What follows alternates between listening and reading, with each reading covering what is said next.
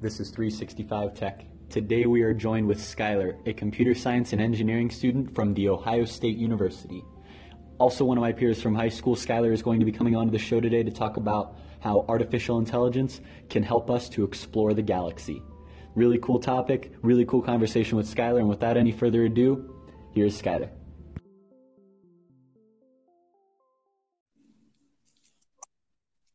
Hey, Skylar. Hello. Welcome to the show. How's it going, Pat? I'm doing well. I wanted to start off, if you're okay, with talking about your Amazon assignment for the summer. Sure. So, um, I'm going to be working on the IoT teams, working with anything in the Internet of Things, working with Amazon Greengrass and other AWS services. But, Skylar, your team assignment sounds really cool as well. Um, well, I don't know a whole lot about what specifically my team is doing. Um, my my my placement email didn't have a description, which is unfortunate. Some people got descriptions of theirs. So my team is just called Prime Video EU. So I'm assuming it's something to do with Prime Video, and I'm assuming EU is Europe.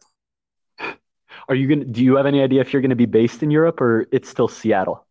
It's, I'm still in Seattle but I'm assuming Prime Video is also available in Europe.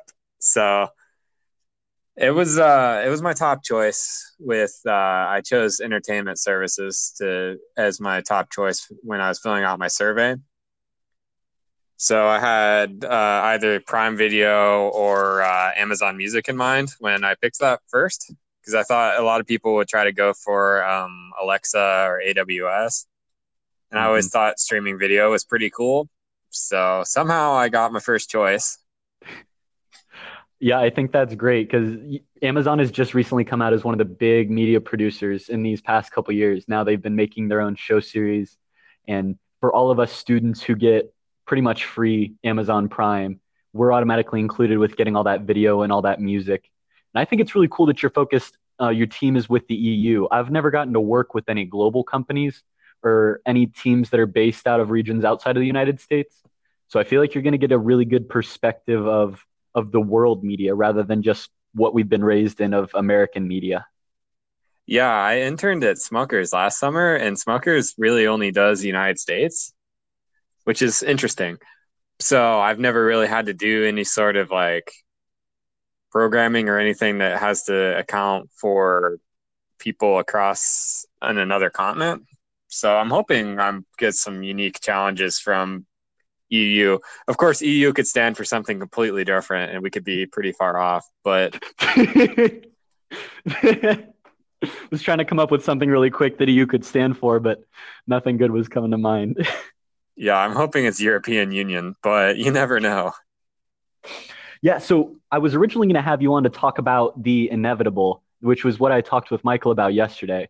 But you messaged me a little bit more and came up with an even cooler idea. So I I definitely have less knowledge about how AI can help us explore the galaxy, but I would I, am really interested to talk about it. And I was doing a little bit of research before this, and I found a TechCrunch article about uh, satellites pulling in and processing data, and then also, which I feel like you're going to be talking about, how we can send out drones and have AI control those drones. Yeah, um, you were talking about how AI can eventually do tasks that humans can't. So we were talking about, well, um, maybe the AI will replace my job. And it was the stages of coming to terms with that. And then you find a better job, and then the AI replaces you again. Yeah. Um, I think it was in your second or third podcast. They kind of ran together because I uh, marathoned them through while I was playing RuneScape. But uh, judge me. But uh, so it was talking about how there's there's tasks that AI can do that humans can't, and one of those is exploring space. So I don't know. I don't know if you knew this, but space is pretty big. Yeah, massive. So even even even at the speed of light, it takes us about 12 minutes to send a signal to Mars. And Mars is our nearest planet. So it takes about four years, two and a half to four years, depending on orientation, to send something that's not like a signal to Mars. So, like a probe or a person. Mm-hmm. that's just our nearest planet to us. I mean, sometimes Venus is closer, but Mars is much more interesting. So that that's a big problem we have is how how do we send stuff out and get stuff back? And so when you think about okay, well now what about stuff outside of our solar system because we've almost eliminated the consideration that there's life in our solar system. There's a few places we can still look, but we've almost eliminated that possibility. So the next place to look is outside of our solar system, and the next nearest star is like four light years away, 4.1 or something like that. Oh, God. So even at the speed of light, it would take you four years, and we're not going to go the speed of light. So it's going to take about a 100 years to get there. Um, and I, I don't know what the average human lifespan is, but it's not a 100 years. Definitely not. So even if we send like a fetus out there and like he grows up, he'll be like 100 by the time he gets there. So, oh, did we drop? As you send a fetus, even if you send a fetus up there, it's going to take well over 100 years to reach the next closest star. Yeah.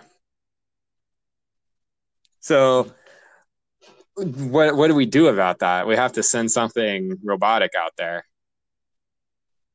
And so a solution that a physicist named John von Neumann, I think is his name, it's called a von Neumann probe. Basically what it does is it goes and travels to a new system, collects raw resources from that system. So maybe the probe is made out of uh, some plutonium for some fuel and maybe some like iron, which is not like completely unrealistic to expect to find those things in another system. So it builds another one, another probe, and that probe goes and visits another system. Ooh. And so these probes, they show up to the system. They use intelligence to find resources to build more of them and then they slowly spread out and Ooh. you can cover the entire galaxy and like if we travel at like maybe 0.1 of the speed of light. Uh, you can travel the entire galaxy in like half a million years about a between there and a million. Wow. And that drastically reduces the process. I really like that concept of a robot goes out and it's not just that single robot but he's going to go and create more of himself. And then you're searching like the amount that you have to search gets cut in half and it gets cut in half each time he builds a new one. That's cool so there's some consideration that our first contact with uh, advanced civilization just because space is so big is that it's going to be a probe. Like maybe they had this idea too and they realized well we can't send our own people out there. Let's send probes out. And since there's so many stars to search, like you got to come up with a way to search them all. Uh, so, so there's draw there's drawbacks to this, but uh, it's a de- it's a decent idea to maybe find other forms of life.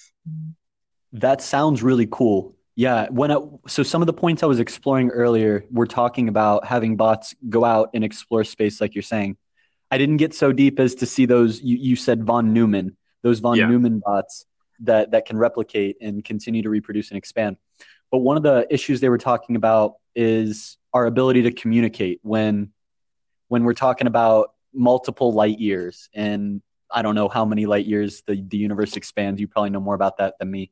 But it, how far do you think it'll reach before we lose any form of contact? Or is there always going to be a way for us to be able to send the data from that bot back to us here on Earth to process? Well, the, the Milky Way is, I want to say it's 100. Let me look it up. I think it's 100,000 light years across. Okay. Uh, yeah, so it's 100,000 light years across. And we're sitting on basically the edge of it. We're on one of the spiral arms. So if we had a probe that was on the complete other side of the galaxy, we'd have to catch its signal hundred thousand years later. Wow. And then to send something back to it, it would take a hundred thousand years. So it's two hundred thousand years to send something and get something back. So that's a bit that's a big problem that this whole system pre- presents itself is it, ta- it takes 12 minutes to send something to Mars. Well, now we're sending stuff to other stars. So the problem is once once one of our probes finds something, it'll it'll send us a signal back. Well, then what? You know, it's so it's so far away. And you know, maybe we only launched one we want launched one of these things and then forgot about it. Or we got hit by an asteroid or a comet and we're gone. You know? And the bot's left to explore on its own. Yeah, and then the bot gets lonely because there's nobody to talk to. Oh, lonely bot. and then there's the uh, there's other problems such as what if it malfunctions? You know? Yeah, because we're we're going to be sending this out into nowhere. We don't know what half of the environments that it's going to be interacting on. Like even if it's not a malfunction, but it just encounters an entirely new type of landscape that it's not. It doesn't know how to deal with that. That that could be another challenge too. Now these are these limitations of the the communication. These are limitations of physics, right? These aren't technological limitations, but these are these are like boundaries we're hitting with the laws of physics.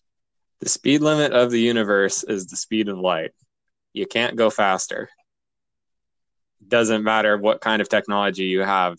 As far as we know, there you can't go faster than light. So that's as fast as we can communicate. Damn, we're really. It, it feels weird to be pressing up against real limitations that humanity won't be able to break, like communicating across galaxies. Well, it Usually just brings. My, go ahead. What were you saying? Um, it just brings in uh, the consideration that maybe we'll never find life. It's just so vast that it's impossible to communicate over those distances. So why bother?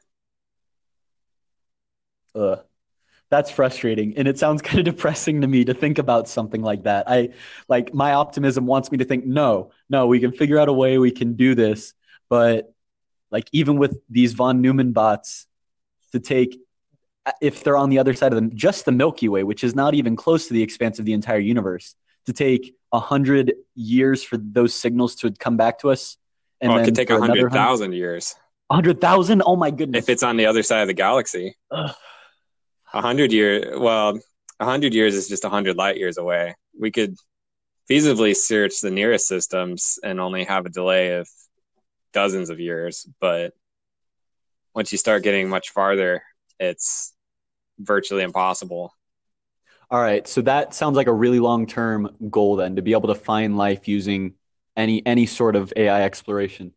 Do you think that there are any sort of closer near term benefits that we're going to be able to find by utilizing AI in our research of space? Um, well, there's already uh, computer programs that analyze stars for us. So, do you, do you know how they find star or planets around other stars? No, no, I'd love to hear about that. So you can look at the uh, so there, there's two terms. There's luminosity and there's brightness luminosity is an intrinsic value that a star or any source of light has. That's basically when you shine a flashlight at me, it's going to be the same brightness. But if I shine the flashlight right in your face versus across a football field, it's going to appear dimmer. Hmm. So we can measure brightness from a star, but we can't necessarily measure luminosity. It's a little trickier, but we can measure brightness over time. And when a planet conveniently passes in front of its host star, that brightness will dip just like a fraction of a fraction of a percent. And so we can detect those little dips in brightness and find stars that way or find planets that way. So that'll help us with mapping uh mapping the universe, right? Uh mapping the nearby galaxy maybe. nearby galaxies. Keeping keeping everything local. Yeah. Um, so the AI can analyze those uh, blips and uh, brightness much faster than a human ever could. Hmm. And potentially um, once it finds one, maybe it could search back and uh, so then you find your blip, right? So then the next step is to find all the other times you've recorded that blip. And so then you can kind of figure out, all right, well, how long does it take that planet to go around its star, you know? And so we can search back and we have records of brightness of stars over time and this AI could quickly search those records and we could figure out more about this planet by just looking at those dips in light. And so an AI can do that much faster than a human ever could. So with with stuff like this where AI is examining large amounts, like I'm sure these satellites are taking in hundreds if not thousands of images every single night. Yeah, it's these, pretty nuts are these explicitly AI identifying these, or is this a combination between humans and AI both looking at all of these data sets of images to try to extract some value? Uh, I mean, back in the '90s, it was humans doing it. There wasn't a lot of uh, there wasn't a lot of sophistication, but now the modern astronomer is spending his days programming, and they're trying to automate these tasks. Hmm last thing I got for you. What do you think is going to be the next real advance that we have in either space travel or space exploration as a human species? Um, I think I think the next the next step for us is to land on the moon again. Honestly, we haven't we haven't put a person on the moon since the seventies,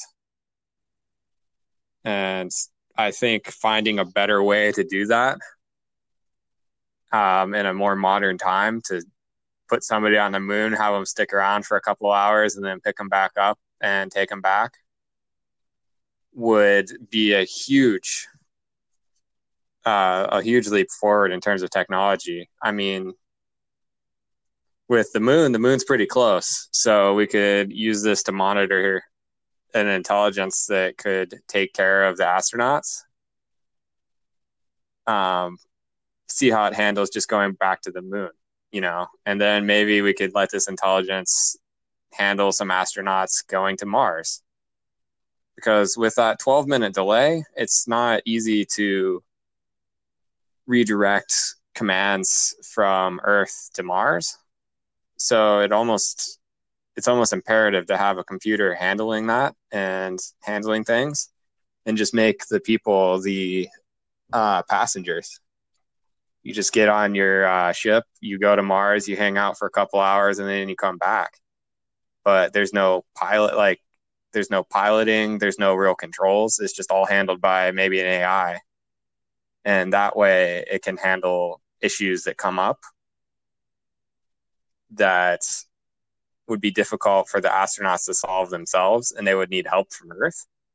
That that way they could solve the problems that come up solve the problems that come up much faster without having to communicate back and forth with earth. And maybe the communication would be earth was hey we had a problem but the computer fixed it. So mm-hmm. i think sending people to the moon and then sending people to asteroids and mars would be a giant leap forward and a lot of technologies but especially uh, flight uh, flight control computers and computers that run spaceships. Because I mean, we have a lot of sophisticated stuff, but there's nothing that's like completely controlled by a computer. And I think once we tar- start talking about the scale of going to Mars, I think computers are going to become increasingly important. Skylar, thank you for bringing your expertise and your experience onto the show. It is a pleasure having you, and I hope you have a great day. All right. Well, thanks for having me, Pat. Hope you have a good one too.